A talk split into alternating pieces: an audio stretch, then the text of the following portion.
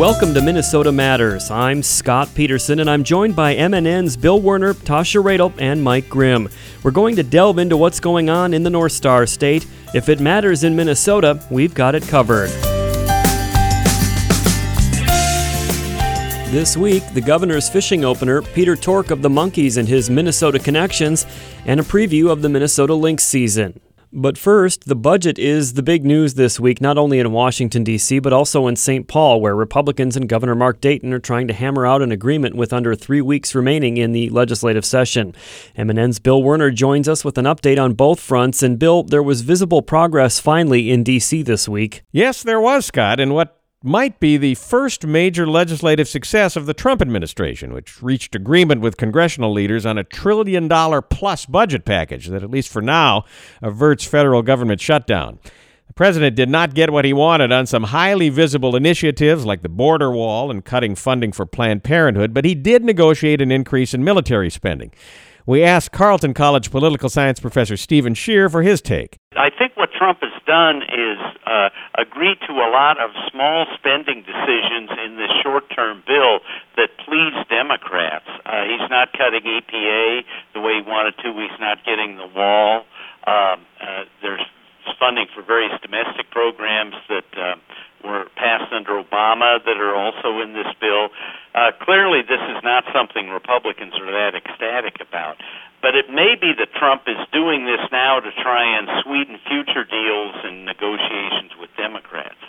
So, kind of um, give himself a chance to kind of learn the ropes a little bit more, and then and then do better uh, when this comes up again uh, uh, yeah, next time. Well, I think what he's trying to do, or one thing he may accomplish from this, is develop some sort of working relationship with some of the Democrats in Congress, which he'll probably need going forward during the remainder of his term, because clearly he has given, for the first time in his presidency, Democrats a reason to smile.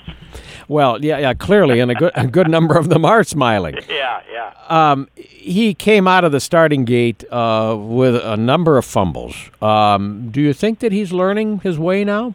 Well, I think he's being more cautious in what he says, which can only help his presidency. Um, I think he also learned from the healthcare setback that he's got to be more actively involved in creating the deals that he wants passed into law. So I do think there's been some learning here. He's also, I think, deferred to the seasoned uh, appointees in his national security operation and is is taking their advice seriously, which is probably helpful to his presidency as well. And then there is the state budget, where big differences remain between Democratic Governor Mark Dayton and Republicans, who control both the House and the Senate, as the legislative clock ticks down to the May 22nd adjournment deadline. Legislative leaders in Dayton agreed midweek to tackle the agriculture program bill and the higher education funding bill first, to grease the skids, as it were. Why not take the low hanging fruit first? I think that's what we're trying to say the governor's in agreement that we should at least try to do that. That's Senate Republican Majority Leader Paul Gazelka. Governor Dayton says when they start negotiating the environment and jobs bills, which have a number of controversial provisions that both sides disagree on. That'll be the acid test. If we can clear one of those or both those away in a reasonable amount of time, then we'll know we're on a track that's got uh, can be resolved uh, in a timely conclusion. But the budget challenges go well beyond even the environment and jobs bills, as Carleton professor Schier tells us. They're dug in in the big three divergences between the governor and the Republican legislators are in health and human services spending, education spending, and taxing tax cuts, I should say. Uh, and those are very big differences, and it's not at all clear how those differences get reconciled between the legislature and the governor in the remaining days of this session.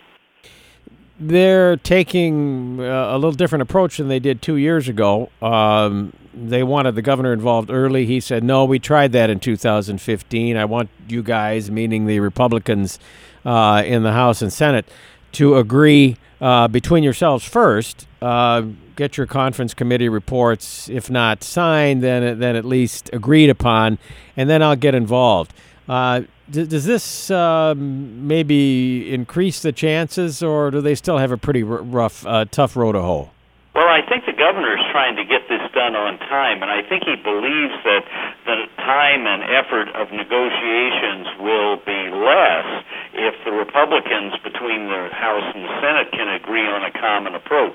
That way, he is dealing with one alternative rather than multiple alternatives, and that may make the ultimate negotiation a lot, a lot easier to accomplish. Seems to me that if they make some progress, at least on some of these areas, toward maybe uh, resolving their differences, that that might bode well for finishing on time. But if they're still really dug in, that puts it more into question. Would you agree with that theory? Well, and I think you have to watch for movement in these three areas um, education spending, health and human services spending, and tax cuts. If there's movement in one of those three areas in the next several days, that may indicate momentum towards concluding on time with the budget that both Republicans and Democrats are willing to accept. But the chances of that, that's a, that's a pretty long shot, isn't it? Yeah, I mean, I'm not. I, I I think that it's far from clear that we'll get a good outcome by May 22nd when the uh, legislature session, regular session ends. Um, but uh, if it begins to happen, it'll happen in one of the three major areas of disagreement: education, health and human services, and tax cuts. And it seems to me that, oh boy, on those, I think that's a good question. I think education might be the most likely Yeah, uh, of those yeah. three. Would you agree? Yeah, I would think Uh. it. I would think if they're going to make progress, they can probably make progress on education because both sides want to spend more on education. The question is really how. Uh, and there are much bigger differences on tax cuts and health and human services. That's Carleton College professor Steven Schier. And Scott, we will leave things for now with this comment from House Speaker Kurt Daudt, which pretty much frames the task that top level negotiators have before them. We have to find budget bills that the governor will sign. That's how this works. He also has to get us to send him bills. Uh, he can't pass his own bills. So um, we have to work together. So we'll see whether they can pull it off by May 22nd. If not, it will mean a special session. Scott? Here we go again, it sounds like. Thanks for that report, Bill. Minnesota Matters will return after this. We asked kids what it took to be a dad. This is what they had to say. a father is always present. I mean, what father, what real father figure can you have if they're not there? In order to be a good dad, you need to love love your son. You need to put gas in your car so you don't break down in the middle of nowhere. And you need to make them breakfast. Yep. I mean, just to maybe um, play like a board game with me, or to just stay home and play um, some video games with me. Just to do like that one little thing is what I really look forward to. I'm not asking him to be a perfect dad, but he should try. He's just a constant force in my life. There's no other type of love like a dad's love because it's not comparable to anything else. Take time to be a dad today. Call 877 4DAD 411 or visit fatherhood.gov. Brought to you by the U.S. Department of Health and Human Services and the Ad Council. Welcome back to Minnesota Matters. The 2017 Governor's Fishing Opener is less than a week away. MNN's Tasha Radel has a preview. That's right, Scott. The 70th annual Minnesota Governor's Fishing Opener will be held in the greater St. Cloud area May 11th through the 14th. Joining me now to talk about this year's event is Julie Lunning, Executive Director of the St. Cloud Area Convention and Visitors Bureau. Julie, I understand events will be held in three different communities this year. Yes, actually, we're thrilled. It's actually more than just St. Cloud this year. It's the cities of St. Cloud, Sauk Rapids, and Sartell. So, three cities and actually three counties all along the banks of the Mississippi River. Uh, we're celebrating our beautiful river, one of these great assets right out our back door, and uh, telling the world what a great fishery that it is. And let's talk a little bit about this year's opener. Can you um, share some of those different experiences that you folks are going to be offering? Sure. I kind of feel like we're breaking all the rules this year with the governor's fishing opener because it is being held in an urban setting and we are utilizing the Mississippi River. I think typically when people think governor's fishing opener, they think up north, Northwoods, and one of our amazing lakes. Um, but it's more than just the lakes that offer great fishing and outdoor opportunities. You know, the Mississippi River is one of the greatest assets here in our country and is an incredible fishery, especially here in the St. Cloud area. You know, as you go um, south from the headwaters to this area, the river is absolutely pristine and the fishing is just top notch. Um, the the fish counts that are coming out of our section of the river are incredibly high, and actually, in regards to walleye, um, it compares um, in regards to quantity of fish. Uh, it compares to any premier um, walleye fishing lake in Minnesota.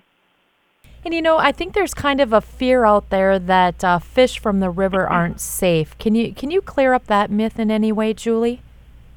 Yeah, the, the waters here are clean, and you can you do activities in it and swim in it and of course fish out of it and eat the fish and, and not be worried so when does the uh, opener officially kick off um, well, our invited guests, or the guests that are invited by the state of Minnesota, will start arriving on Wednesday night and Thursday morning.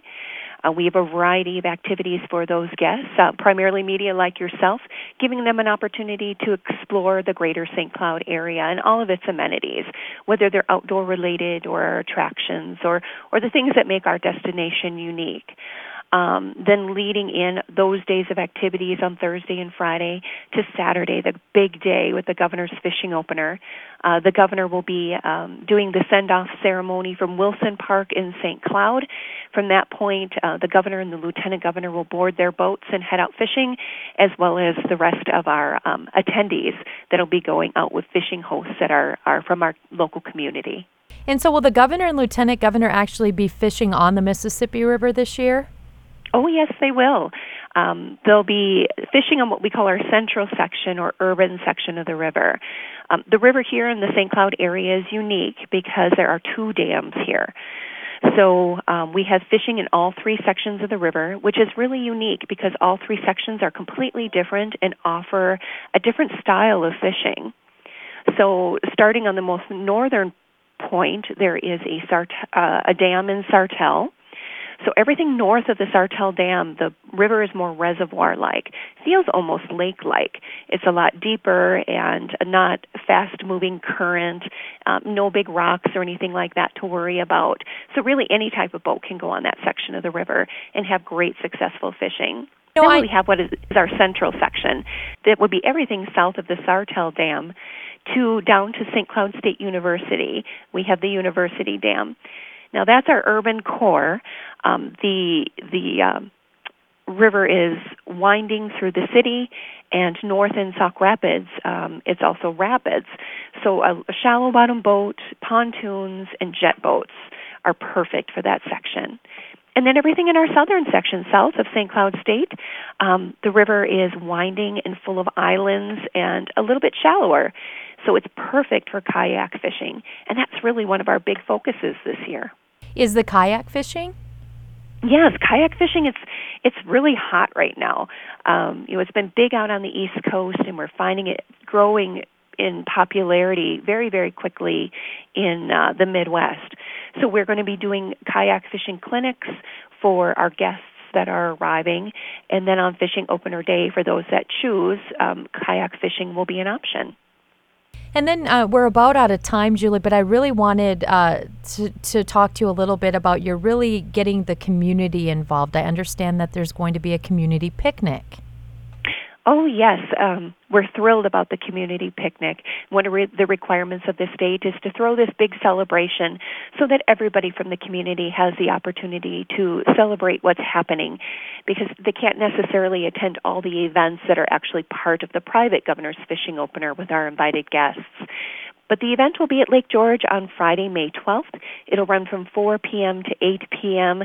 We'll have live entertainment with GB Leighton, lots of great vendors and activities, and we're feeding the community. For more information on this year's Governor's Fishing Opener, you can go to mngovernorsopener.com. Back to you, Scott. Thank you, Tasha. Minnesota Matters will return after this.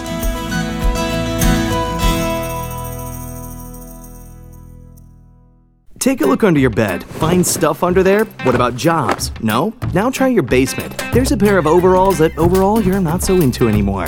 A perfectly good laptop that hasn't sat in your lap in months. And even more stuff, but still no jobs? Well, you really have both. See, stuff is defined as household articles considered as a group. Sometimes this stuff is no longer needed. Wait, no longer needed? That can't be right. Because remember those jobs you were looking for? Those are really needed, and they're the stuff inside your stuff even inside that winter coat that moved with you to Phoenix. Our job is to unlock those jobs, and it starts when you donate your stuff to your local Goodwill. Here's how we do it. When you donate to Goodwill, we sell your stuff to provide job training for people right here in your community. So just by teaming up with Goodwill, you help create jobs. And isn't that worth parting with the leftover keytar from your 80s cover band? Goodwill. Donate stuff, create jobs. Find your nearest donation center at goodwill.org. A message from Goodwill and the Ad Council. It's Thursday night, and you're grabbing drinks with some friends. Started off with a pitcher for the table, which quickly becomes two. There's pool. And there's the photo booth. All right, everybody squeeze in. Say cheese! Followed naturally by an order of wings. And another. Can we get some extra ranch sauce? Then there's the ceremonial nightcap. So, what are we doing this weekend? And lastly, it's back to the car, which, if you're buzzed,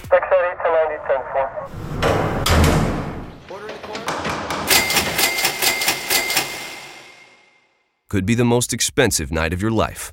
Getting pulled over for buzz driving could cost you around $10,000 in fines, legal fees, and increased insurance rates. Nothing kills a buzz like getting pulled over for buzz driving, because buzz driving is drunk driving. Brought to you by the National Highway Traffic Safety Administration and the Ad Council.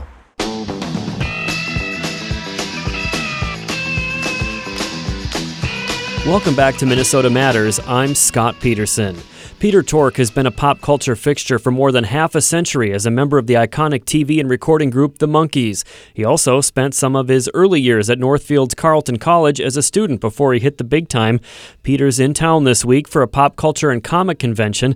I recently spoke with him about his career, the music, and what it means to meet with the fans after all these years. You're going to be in town May 5th through the 7th for the Wizard World Comic Con in Minneapolis. Uh, I'm wondering when you make appearances like this, what do you hear most from the fans, or is there a particular story that they most want to hear from you? Um, gee, that's a pretty good question. Uh, the, uh, my experience, there is no single experience, of course, but uh, you know, it's a funny thing. We, Mickey and I were talking about this the other day. Um, they, they, it seems that the people who come up with uh, you know something to sign and to say, want to say hello and shake your hand. Uh, I always thought they they wanted to meet me, and Mickey says no, they want you to meet them. And uh, I think that that there's something about that. You know, they uh, of course there's a lot of that. Uh, um, I used to watch you growing up, uh, and that kind of thing. Um, the um, uh, I think that they really just really do. I, I'm not sure that you know they want to meet me or I want to meet them. That that, that there's a there's a big difference there, but they do want to make a connection.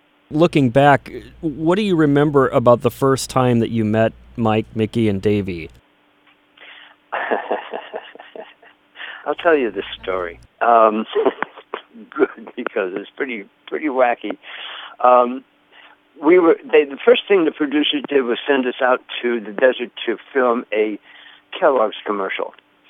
Um, because you know commercials they pay a lot more attention in commercials than you do so they said this would be a good starting point well we drove out to the desert in mike's brand new buick riviera and nobody said anything for an hour you know, nice day uh, like that you know. uh, hungry uh, Okay, we pulled into a little, some little place and walked in and sat down, and uh, ordered our food. And for some reason, Mickey's salad and mine came first. And you know, for me, I stuck the fork in the bowl, and whatever came up on the fork went into my mouth. And David Jones said, "You pigs." to Mickey and me, I guess Mickey was the same. Anyone would think you guys was raised in a barn the way you guys had eaten.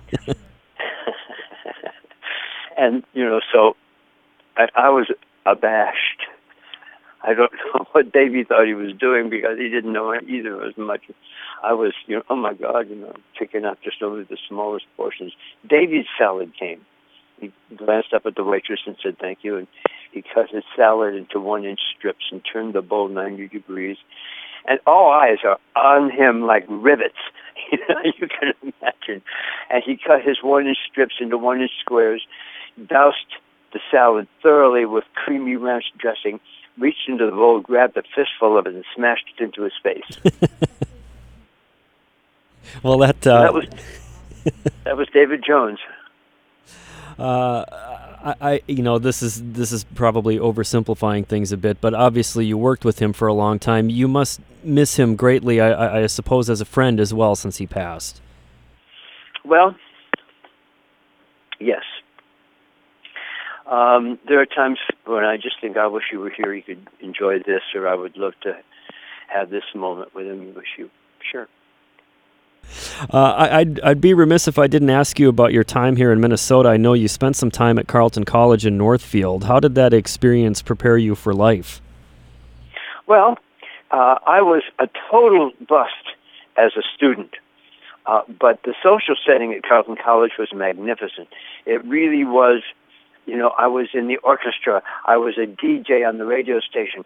I was uh, in folk folky little folky groups with my banjo and guitar, and uh, you know, and and uh, and socially and in the theater. My God, I was the player king in Hamlet. Anon he finds him striking too short at Greeks. Yeah, it was a lot of fun.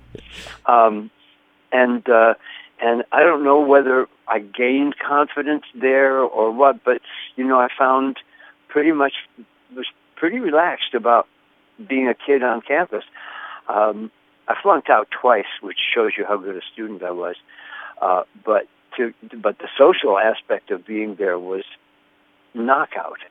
Um, and uh, you know, I mean, Carleton is a is a very um, the catchment area for Carleton, you know, is nationwide. Uh, dozens of kids from California and New York come to this small school in back the backwoods of well, it's not the backwoods of Minnesota, but you know what is it, thirty miles south of the Twin Cities or something, right. and. And, and meanwhile, one of the better vocal schools is right across the river. You walk across the river in the middle of the winter just to go to hear St. Olaf sing, that kind of thing. You know, it's just it was it was amazing. It was an amazing little time. I've always I've been very lucky. Um, I went from Carleton College to uh, to Greenwich Village, and then to the Monkees, and then I went up to Marin County, where it where the ferment was really wonderful uh, after the Monkees for a while, um, and uh, uh, you know, and then I've gotten involved with another oh I don't know how many things that that, that just keep my interest going. It's really it's really I, I look at my life and I go you know holy cow, I better be damn grateful because this one, this one is a remarkable one. Well, Peter, I think that's a, a great spot to end here, and I, I can't thank you enough for taking the time. You've been very generous with your time. It's been a joy to chat with you, and we're looking forward to having you here in Minnesota uh, May 5th through 7th. Thank you so much for your time. Thank you for yours. Yep. Appreciate it. Good luck to you.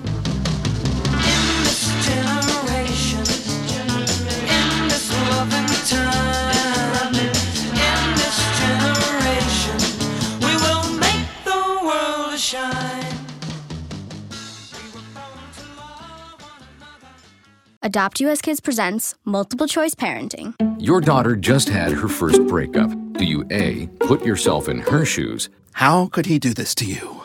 And for Sheila, she, she has split ends.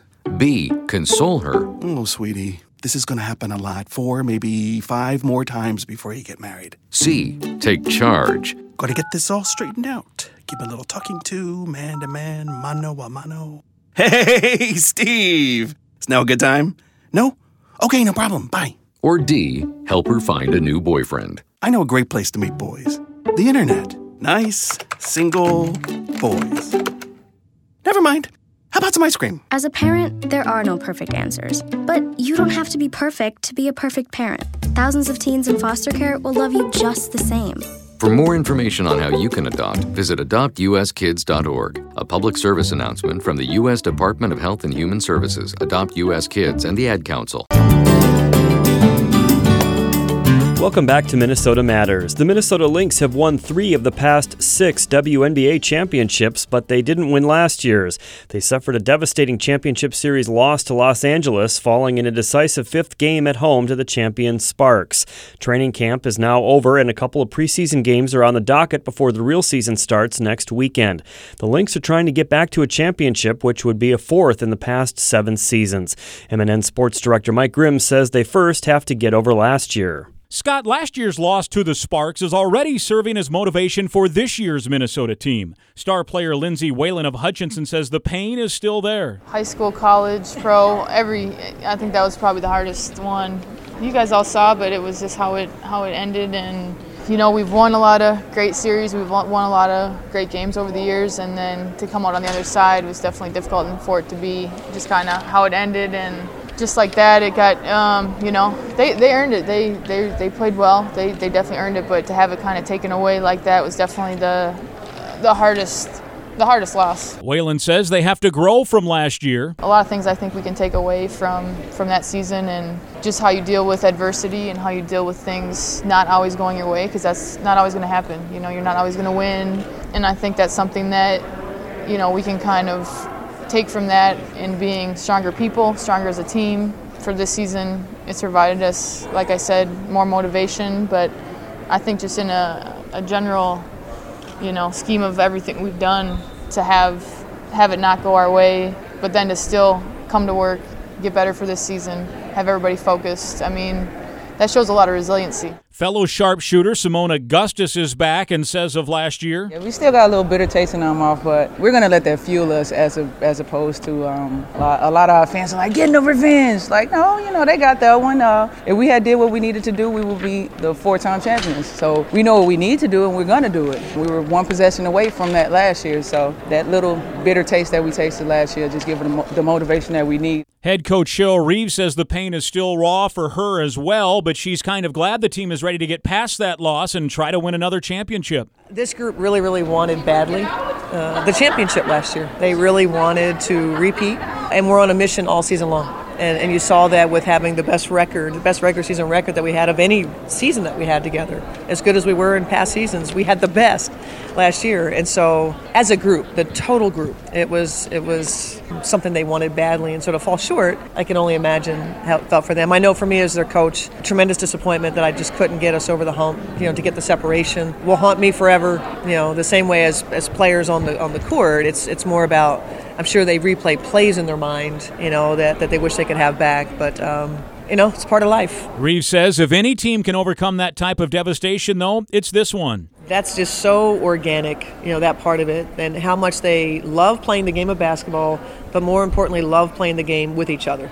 This group is so special that way. Whether it's in practice, again, when you come to practice and you see in a drill the way that they celebrate success uh, in a drill for winning a possession. That's my joy as a coach, that I want them to celebrate every success together. It makes it fun. Eye contact, physical contact. Uh, that group, you know, it's just it's very natural to them. The team training camp went well, and she says mostly that's because of the team's veteran presence. Uh, visit our training camp and then visit some of the other training camps, and you'll see the benefit. Um, it's just everything is easy. They've been there, done that. We don't have to drill down into minutia, you know, to teach. I don't have to explain to them how it feels uh, to compete at a high level. You know, watch the rookies when you come to training camp and watch the veterans that have been here for 10 years or more. And you'll just see that it's just the, the gap is unbelievable. Maya Moore is one of the top players in the league, yet she says she worked hard to get better this offseason. You know, my entire offseason was just amazing as far as me just being able to recharge, spending time with family and friends, but also getting on the court toward the end there in the spring and adding some things to my game and just remembering all the little details that takes to, to be great. Augustus says her offseason allowed some rest, recuperation, and refocus. I feel a lot lighter. Um, you know, years before it was just kind of like a drag. Like you come from one season to the next and you never get a break. You kind of feel heavy, like the toll is starting to wear on you. now I feel a lot lighter and, and just ready to go. I'm still working on a few things here and there as far as my body goes, strengthening and leg work, rehab, the, the same things I've been doing over the last few years, but I feel great. The Lynx will open the real season on Sunday, May 14th, hosting Chicago at the Xcel Energy Center in St. Paul. Remember, that's where the Lynx will play their home games this season while the Target Center undergoes a major renovation. Scott? Thank you, Mike. That's going to do it for this week. Thank you for listening, and please tune in again next week for Minnesota Matters on this MNN station.